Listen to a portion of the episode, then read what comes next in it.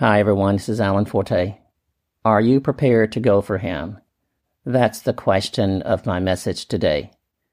There's a story in the Bible, in the book of Isaiah, where Isaiah hears the voice of the Lord saying, "Whom shall I send? Who will go for us?"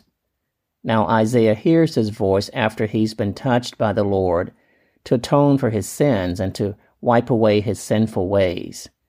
Isaiah hears the voice and he simply responds, "Here am I, send me." Isaiah didn't know what the task was going to be. He didn't know what he was committing to do. But he responded by saying, "Send me." He had been prepared to be and to do whatever the Lord was going to ask of him. In the book of John, chapter twenty-one, verse nineteen, Jesus is talking with Peter. There are several times, three in all, where Jesus had a question and a directive for Peter. He asked Peter if he loved him, and each time Peter said, "Yes." After Peter's responses, Jesus directed Peter to feed his sheep. Now at the end of all this, Jesus simply says to Peter, "Follow me." Unlike Isaiah earlier, who had been prepared to go and to do whatever the Lord asked, and he was willing to do so, Peter really didn't know where the Lord was leading or what was coming, but he was willing to go along because it was for Jesus. He wasn't yet prepared for what he was going to be called to be or to do. Now sometimes Jesus calls on each of us to follow him and to come along and to play a role in the game of life that he plays for someone else.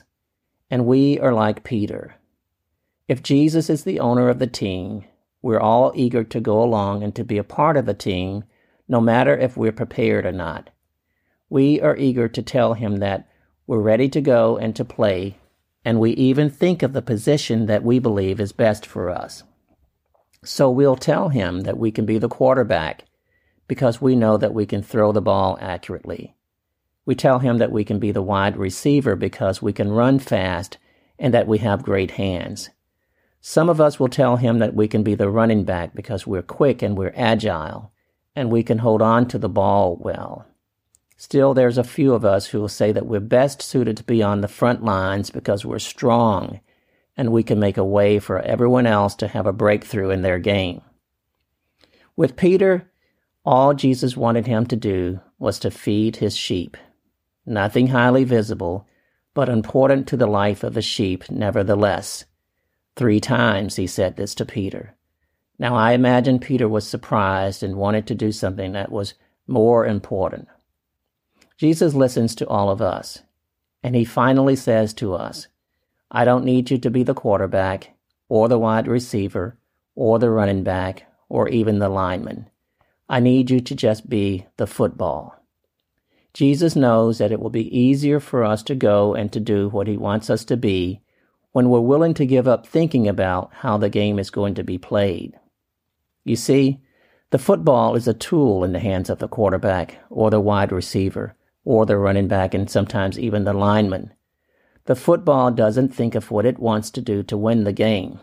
It knows that it will be kicked around, thrown around, tugged and pounced on, and even sometimes ultimately spiked like it wasn't important to the outcome of the game at all. Yet, the game cannot be played without a football. And like football, life cannot be played the way Jesus wants us to play it if we are not willing to go and to let him decide the roles that we play and ultimately who wins.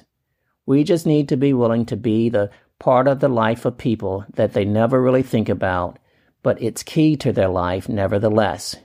We have to learn that it's okay to be the football when in the hands of Jesus.